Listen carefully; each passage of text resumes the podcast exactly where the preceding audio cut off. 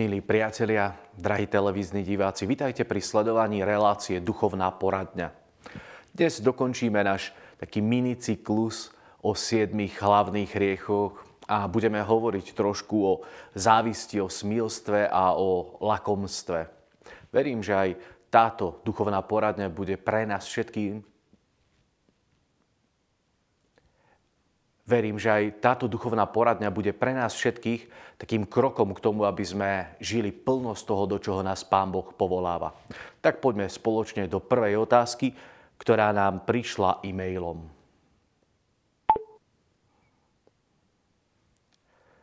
Pochválený buď Ježiš Kristus. Niekedy sa mi stane, že sa vo svojej mysli porovnávam s inými ľuďmi. A niekedy dokonca závidím to, čo majú a ja nemám.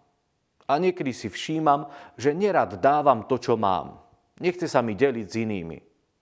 Asi to nie je správne. A čo s tým? Aurel. Tak je tu viac takých podnetov v tejto otázke a skúsime si rozobrať niektoré veci práve preto, aby nám pomohli. Závisť je neprajný postoj, vyvolaný pohľadom na výhody, z ktorých sa tešia ostatní. To znamená, že ja niečo neprežívam, čo ostatní prežívajú dobre a ja im to závidím. Ja sa porovnávam s nimi a potom ja som ako keby vo svojom vnútri taký ochudobnený. Skúsme taký malý test. Čo keby váš sused vyhral 5 miliónov eur? Jak by ste to prežívali? Bola by to vo vašom srdci radosť, že áno, že on to vyhral, on to má, určite to na dobre použije, bude sa mať lepšie a...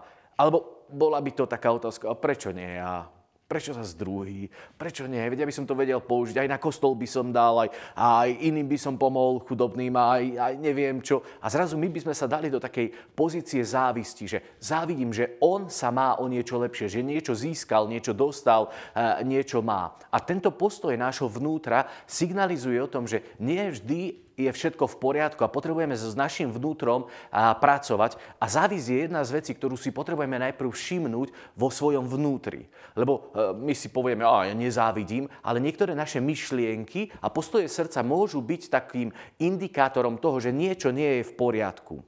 A Šaul bol ten, ktorý zazeral na Dávida. A toto bol taký signál toho, že o, že toto nie je dobrý postoj. Keby si predstavte, že by tá pozícia Šaula s Dávidom bola taká, že by spoločne kráčali. Koľko požehnania by mohlo prísť pre izraelský národ? On bol pomazaný, on bol prorocký, bol boží úplne. Že jak, jak by celé dejiny mohli byť in, inak? A on na ňo zazeral, závidel mu to, aký je David a jednoducho potom sa to rozpadlo a, Šaul musel ísť kde si bokom a, a nedopadlo to celé dobre. Z jeho pohľadu, z jeho, z jeho srdca, z jeho e, strany. A, a my potrebujeme tiež byť tí, ktorí budeme strážiť našu myseľ práve v tom, aby sme nešli do niektorých takých vecí, ktoré nám ublížia. Katechizmus katolíckej cirkvi v bode 391 hovorí o závisti. Za rozhodnutím našich prarodičov neposluchnúť je hlas zvodcu, ktorý odporuje Bohu a zo závisti spôsobuje ich pád do smrti. Diabol to, čo urobil, urobil zo závisti a pád prišiel do smrti.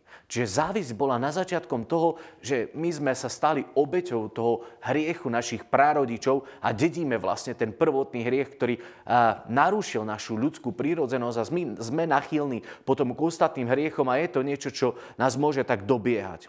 Svetý Tomáš hovorí, že ak niekto sa snaží ponížiť druhého, teda zmenšiť jeho slávu, dôsledkom toho je vznik závisti voči tomu, s ktorým sa chce v sláve rovnať, alebo ho dokonca predbehnúť.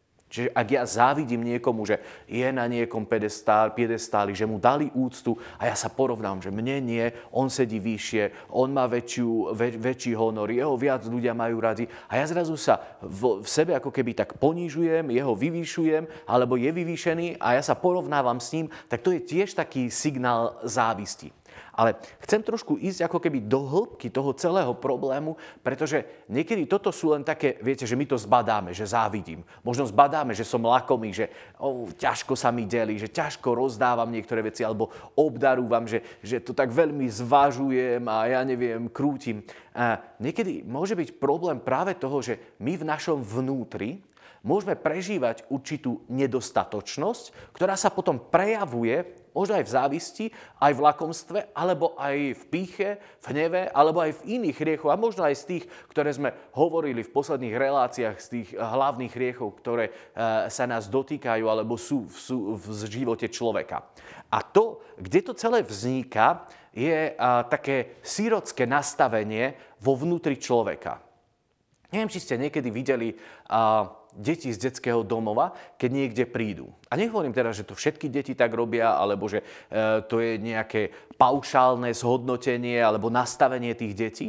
Ale môj brat, keď si adoptoval e, dve deti z detského domova a prišli domov, tak prvé týždne oni, oni ako keby jedli e, veľmi rýchlo a veľmi veľa mali v sebe nastavenie, že keď to nezjedia, čo majú, tak niekto iný im to môže zobrať a im potom bude chýbať. Potom budú mať málo. A jednoducho neustále, keď brat položil niečo pre nich, tak rýchlo jedli, mali také, jak, jak e, sisle, e, lica veľké a všetko rýchlo do seba ladovali, lebo sa báli, že či ešte budú mať, keď toto nestihnú zjesť.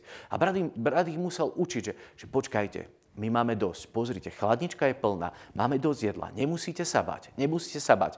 Ale v nich to bolo, ono postupne vyšli z toho samozrejme, ale, ale v nich to prvé nastavenie bolo také. A toto, toto je napríklad nejaká a, taká ukážka toho, že jak sa správa človek, ktorý je, je sirotou, o ktorého nie je postarané a on to v sebe tak prežije, že teraz ja sa musím o seba postarať a potom prestane pozerať naľavo, napravo a začína byť dravcom, ktorý chce cez chrbty iných sa dvihnúť kde si inde a jednoducho postarať sa veľmi tvrdo o seba.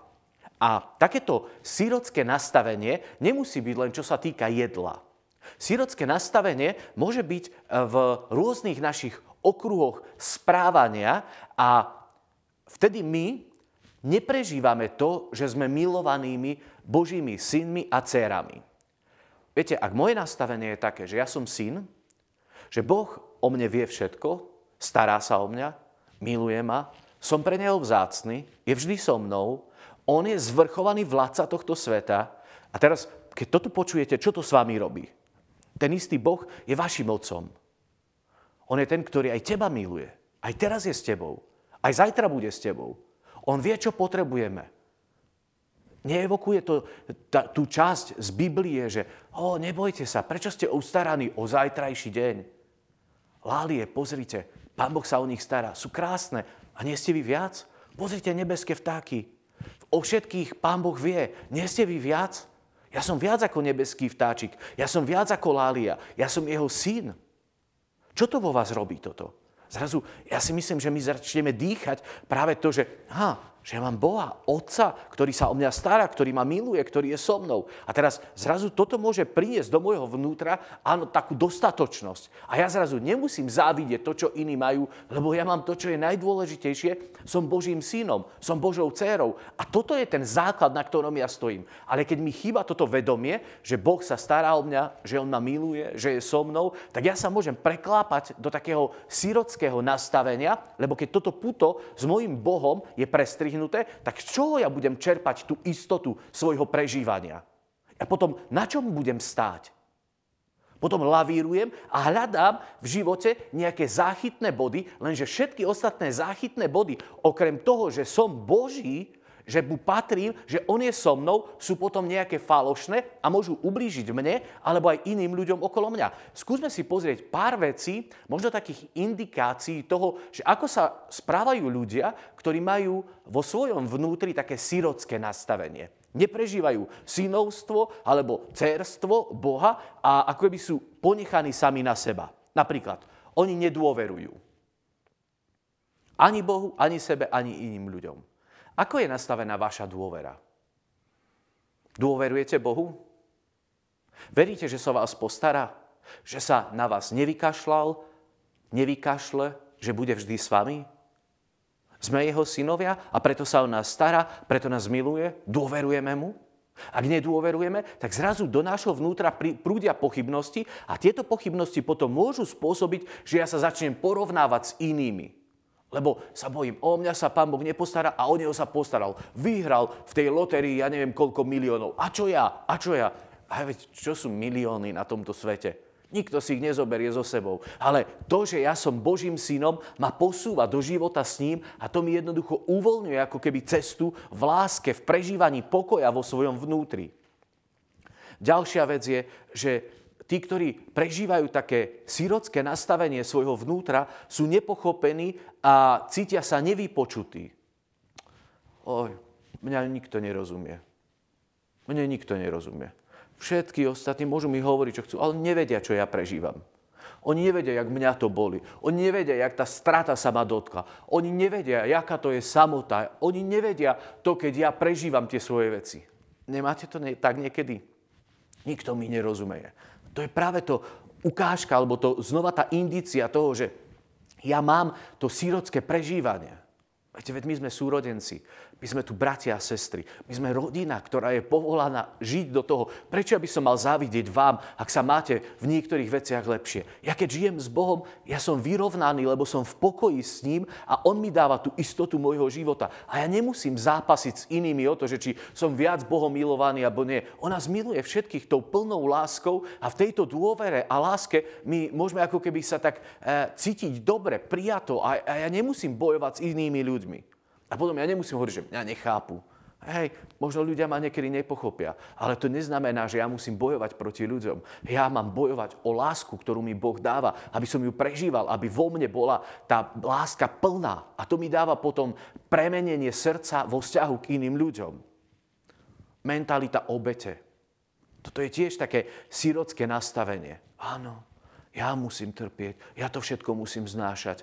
Ho, ja som ten, na ktorého sa to všetko zviezlo. Keď spadne meteorit, tak určite na, na, môj, na môj dvor. Ak príde nejaká choroba, tak určite ja to schytám. Ak sa niečo udeje, tak určite ja to budem. Ja to všetko vždy nesiem. A zrazu my sa dávame do takej, naozaj e, sa znižujeme a, a krčíme a, a povieme, áno, ja som ten, ktorý sa musí obetovať pre všetko. A potom, kde si v tichu svojho vnútra pozeráme na iných, ktorí sa usmievajú, sú šťastní, a v našej hlave vždy boli, ale ja musím uh, tak trpieť a ja musím toto ešte urobiť a ja ešte Viete, ale toto nie je správne. To je, to je to, že ja sa porovnávam a nežijem uh, ten pokoj môjho Otca, ktorý je so mnou. Áno, my budeme niesť kríže.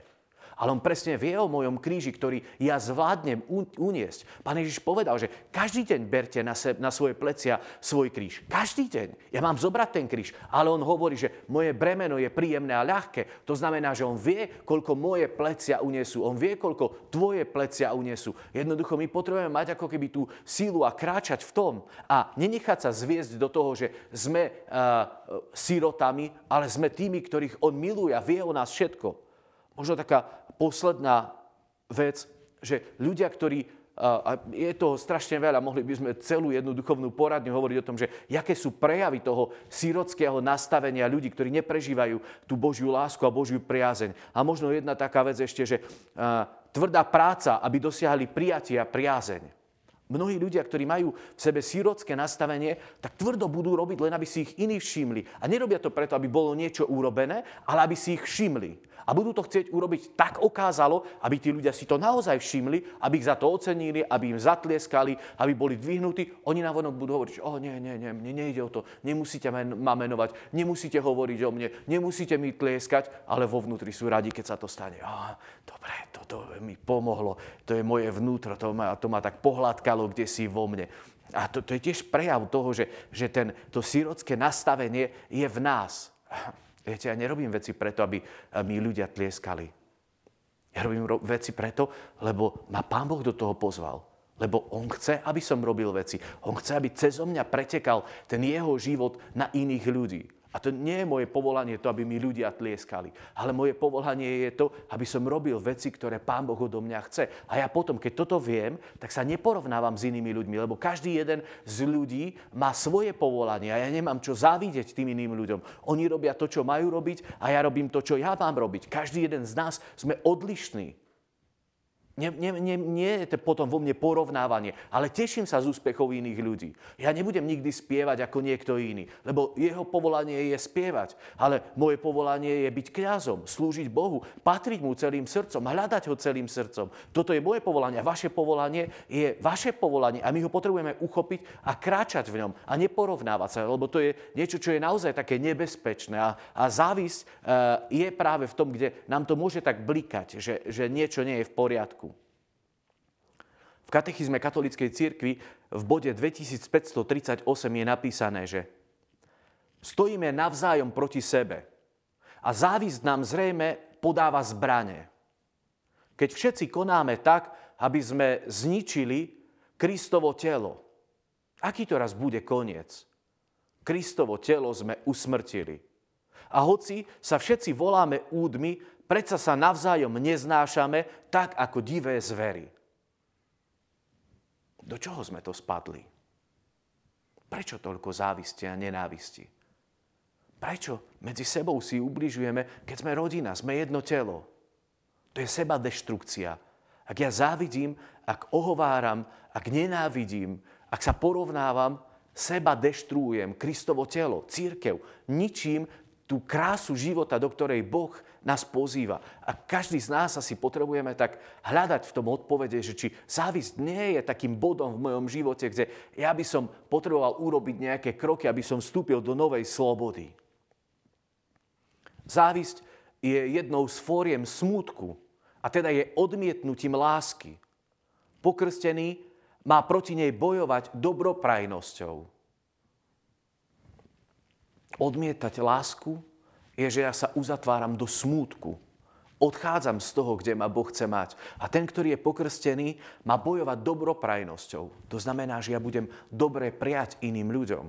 Že ja sa budem tešiť z úspechu iných. Toto je presne to, ako zápasiť s tým, keď ja zbadám tie uh, uh, závislivé informácie v mojom vnútri, že zrazu zbadám, že tá závisť má oblasti môjho života, tak ja začnem byť dobroprajný. Budem sa tešiť z úspechu iných. A, a keď niekto niečo urobí, tak mu napíšem SMS-ku. A nie preto len, aby e, som ako keby chcel niečo urobiť, ale naozaj zo srdca, z úprimného vnútra, že teším sa z toho, že sa ti podarilo. Teším sa, že si to urobil. A žehnám ti, nech, nech je ti ešte lepšie. Nech máš viac, nech, nech si spokojnejší, nech si šťastnejší. A ja som šťastný v tom, čo mám, lebo Boh je ten, ktorý sa o mňa stará. A tá dobroprajnosť súvisí aj e, s lakomstvom alebo s tým, že byť štedrý, lebo v tej otázke to bolo aj e, spomenuté, že, že niekedy si všímam, že nerad dávam to, čo mám. Delíte sa radi? Lebo ak nie, tak toto môže byť lakomstvo. A viete, my si môžeme povedať, že oh, ja nič nemám skoro, ja som uh, taký veľmi chudobný. Ale niekedy môže byť jedna maličká vec, na ktorú ja sa upnem a toto môže byť moje bohatstvo, ktoré uh, ma nerobí slobodným sa odpútať od toho. Na čom vysí naše srdce? A niekedy to môžu byť, ja neviem, môže to byť mm, nejaká vec, ktorú ste dostali, môže to byť nejaká hračka pre mladých, môže to byť počítač, mobil, môže to byť nejaký prsteň, môže to byť televízor, môže to byť čokoľvek, na čo máme prehnaný ako keby taký upetý vzťah k tomu a nechceme dovoliť, aby sa niekto toho dotkol, aby sa šuchol okolo toho. A zrazu toto je E, pre mňa ako keby takým bôžikom a ja som na tom závislý, som na tom zameraný a toto je určitý prejav toho lakomstva v mojom živote a to môže byť niečo, čo je nebezpečné. Lakomstvo patrí do takej oblasti kde my potrebujeme ako keby to zbadať a vystupovať z toho. Biblia ho stavia do spoločného radu ako žiadostivosť, cudzoložstvo, krádež a ohováranie v Exodus 2017. Čiže má to svoje miesto, kde my potrebujeme všimnúť si to lakomstvo a, a veľmi proti nemu bojovať. Ide o žiadostivosť a zvrátenú túžbu, smet po vlastníctve, mať stále viac, bez ohľadu na iných, ba aj na ich škodu. Ja môžem mať takú túžbu, že chcem ešte viac a nepozerám na ľavo, na pravo a môžu byť okolo mňa mŕtvoli, môžem ničiť iných životy, môžem ísť naozaj po chrbtoch iných ľudí, len aby ja som mal viac. E, niekedy je to veľmi možno v podnikateľskej sfére, že ľudia sú tí, ktorí často vykoristujú iných ľudí. Práve preto, že by ja som sa mal lepšie, tak tebe nedám plat. Tebe, uh, ja neviem, znížim plat. Nedám ti to, čo ti patrí. Ale toto je do neba volajúci hriech. Nedať mzdu tomu, kto si zaslúži.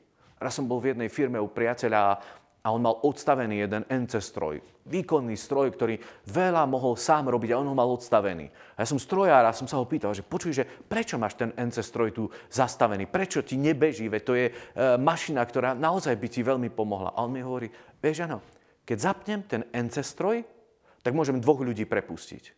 Ale tí dvaja ľudia nebudú mať prácu. Oni budú nezamestnaní. Tá jeho firma je v regióne, kde je dosť veľká nezamestnanosť. Mi hovorí, vieš, ja som investoval do toho stroja, ale ja som ten, ktorý chcem pomôcť ľuďom. A ja ho radšej nechám spať a tí ľudia si zarobia. Viete, toto je postoj toho, že on nie je teraz lakomý. On by mohol tie dva platy mať pre seba. Mohol by si povedať, áno, každý mesiac mi pribudnú dva platy na môj účet, lebo ja pustím ten NC stroj a on bude robiť to, čo tí dvaja ľudia. Lenže on má iné zmýšľanie. On nemá v sebe to lakomstvo. A my potrebujeme eh, to tak znova len pozerať na to, že či eh, nemáme oblasti, v ktorých my sme takí, že si uzurpujeme, áno, toto ja chcem, alebo za tým idem tvrdohlavo a budem bojovať o to, aby som pripísal ďalšiu nulu na mojom účte, alebo aby som niečo získal aby som mal dom, ktorý je lepší od iných a ja neviem čo všetko. A toto je to lakomstvo sa protiví potom láske k blížnym. Lebo lakomstvo ma uzatvára. Robí ma e, necitlivým voči potrebám iných ľudí. Na tejto zemi je dosť pre všetkých. Boh to dobre stvoril. A všimnite si, že koľko ľudí zomiera od hladu. Všimnite si, koľko ľudí je podvyživených, dehydrovaných, nemajú pitnú vodu. A my na Slovensku, v Európe, ako plýtvame?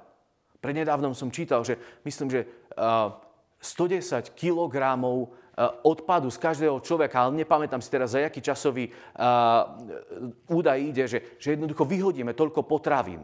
A mne je to ľúto, keď ja mám 110 kg potravín uh, vyhodiť len preto, že ich nespotrebujem, že sa mi skazia, že sú po záručnej dobe, koľkým ľuďom to mohlo pomôcť? Koľkým ľuďom môže pomôcť ten môj prebytok, ale my tiež sme niekedy tí, ktorí máme v sebe také lakomstvo a, a možno to súvisí s tým znova strachom, že jak bude zajtra, bude o mňa postarané, veď Boh je s nami. On keď dnes sa stará o mňa, bude sa aj zajtra, aj pozajtra. Jednoducho potrebujeme mať samozrejme múdrosť, ale potrebujeme mať aj štedré srdce, aby sme nepozerali len na seba. Čiže taká veľkorysosť v tomto je na mieste, aby sme sa učili rozdávať, aby sme boli tí, ktorí budú dobroprajní, ktorí sa budú deliť s tým, čo máme. A poďme ešte do druhej otázky, ktorá nám prišla v audio formáte, tak si ju spoločne vypočujme. Dobrý deň. Zdá sa mi, že v poslednej dobe je skoro v každom filme niečo, čo je hriechom proti čistote, alebo je to minimálne dvojzmyselné. Potom mi to ostáva v hlave a často sa vraciam k takýmto myšlienkam. Čo mám robiť?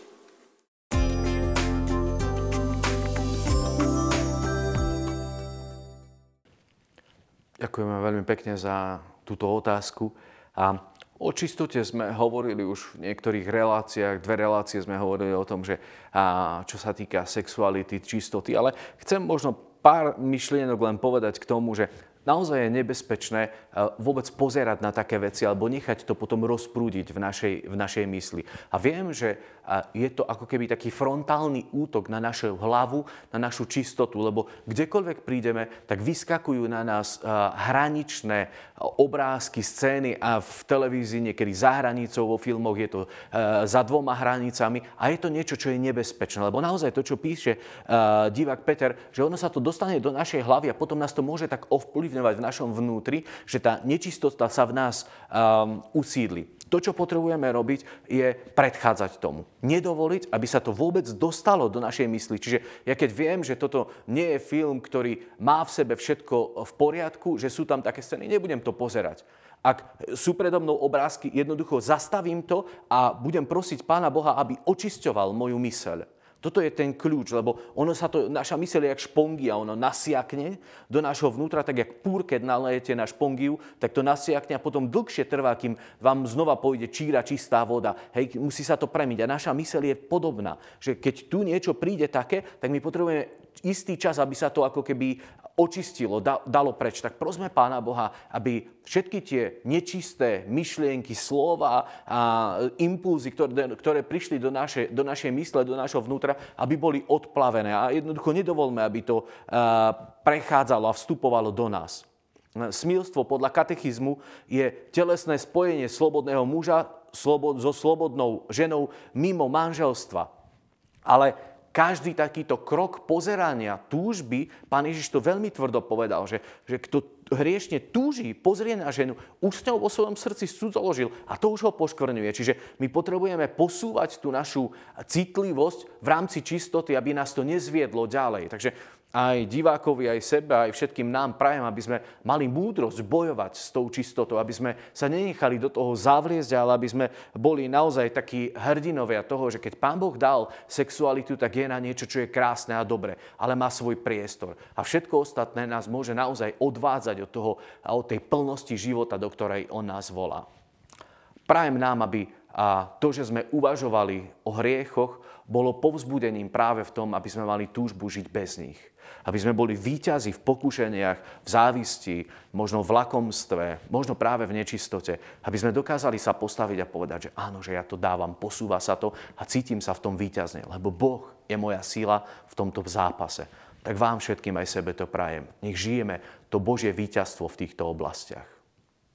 Ďakujem, že ste boli s nami a prajem vám, aby sa vám darilo vo vašich životoch.